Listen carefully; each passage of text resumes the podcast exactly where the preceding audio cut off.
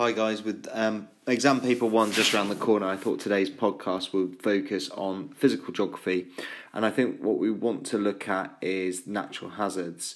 It's a big topic, and I've got a feeling I I have a hunch as to what will come up as the nine marker. Now, last year was all about earthquake theory and hurricanes mainly, with a bit on climate change. Now, I think that something on the earthquakes in Nepal and Chile would come up. So I think they're going to look at how the effects and the responses vary um, based on the level of wealth of countries. That's what we're going to focus on today. Yay! So, how do the effects and responses vary between two areas of contrasting wealth? I mean, the obvious thing you're going to say is that if you have less wealth, if you are a poor country, then the effects are likely to be worse and the responses are likely to be weaker, leading in turn to the effects being worse, um, particularly secondary effects. But you mustn't just leave it at that. That's so simplistic. You must be able to back it up with evidence. And you must also show that it's not always that straightforward, as hopefully you will find out when you explore the Nepal and Chile case studies. So you need to create a table. Um, this table in two columns will have Nepal in one column and Chile in the other, and then two rows below that, uh, one being similarities and differences uh, being the other one. So, what I want you to find out is how were there similar effects in both countries, regardless of wealth, and were there different effects in these countries because of wealth? I'm going to give you a couple of examples just to get you started. So, one effect that was similar in both countries was the damage to transport infrastructure. In Nepal, the international airport was slightly damaged and also became very congested as a result of aid being flown in. In Chile, it was slightly different. The port of Talcahuano, I think is how you pronounce it, um, was damaged by the earthquake, and therefore its ability to import and export um, was reduced. So we've got regardless of wealth, an effect that has damaged transport infrastructure in both countries. Now, a difference in the effect, I think the most striking difference is that in Nepal, 9,000 people died, whereas in Chile, 500 people died.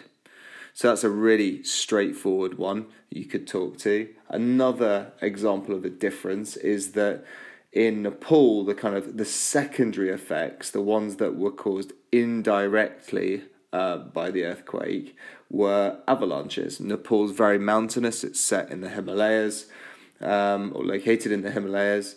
Um, that then led to snow um, being dislodged off the mountainsides, creating avalanches. Chile didn't have that problem. The earthquake was out at sea, and therefore a secondary effect were that tsunamis were triggered. Now, those effects are not because of the wealth, they're because of the physical characteristics, the location of the earthquake. So that's something you could talk to. So, what I want you to do is, I want you to fill out that table with maybe three ideas in each box. Um, to help you, you need to use your notes. We had some decent notes on this, I hope. Um, but if you don't, then page 14 to 17 of the Kerboodle textbook is where to look. Right, off you go. Okay, now I want you to create a table exactly the same as the last one, but instead of focusing on the effects, I want you to look at the responses. So, how does the contrasting levels of wealth in Nepal and Chile affect their ability to respond? Again, pages 14 to 17 in the textbook will help you. Off you go. So, hopefully, now you've got two tables with a whole range of case study facts and details that you're going to be able to rely on and use as evidence for points in an exam question. Um, so let's talk a little bit more about why the effects and responses are well, why the effects are less and why the responses are quicker in wealthier countries. I think ultimately it boils down to two main things.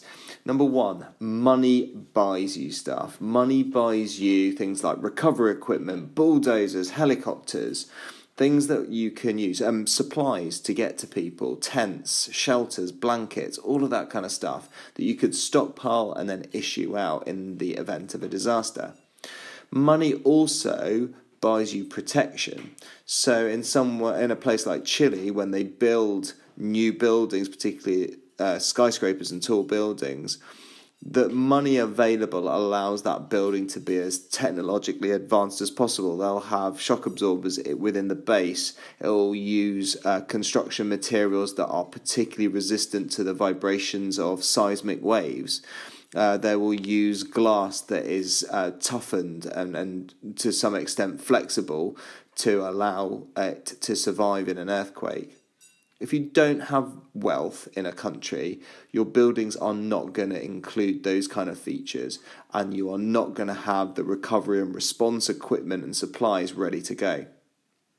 Number two, I think ultimately a wealthier country indicates a country that is more developed. Now, we've learned that development isn't just about money, but it's a key indicator. If you are a developed country, then you're a country whose government is likely to be very planned and organized um, ready to respond. So, take America for example, they have an organization called the Federal Emergency Management Agency, or FEMA for short, and they literally jump into action the moment any kind of natural disaster happens. They've got a very, very clear procedure that they follow in order to respond to those events to minimize loss of life and respond as quick as possible. Um, they plan for all eventualities, even the eruption of the Yellowstone supervolcano. Um, so they are very planned and organized. Countries like Nepal do not have that same planning and organization. And ultimately, at a more fundamental level, countries like Nepal have weaker education systems and they have therefore fewer skilled people, fewer scientists who are able to plan and organize a response to these kind of events. Okay, so you should now be ready to have a go at a, a, practice question. And I'd suggest giving it 24 hours before you tackle this. So, my question for you is To what extent do the responses to earthquakes vary between two areas of contrasting wealth? And that would be a nine mark question. I would suggest also that you, you could change the wording of that question. So instead of responses, you could substitute effects, and and that would be a different type of answer. So why don't you try and put an answer together using PEA structure and a conclusion at the end, making your points supported very clearly with the evidence that you got from your tables. And then if you want to send that to me, do that on Google Classroom or hand it in. Um, personally, and I will have a go at marking it for you. Okay. Hope you've enjoyed the podcast. Uh, there'll be another one in a couple of days' time.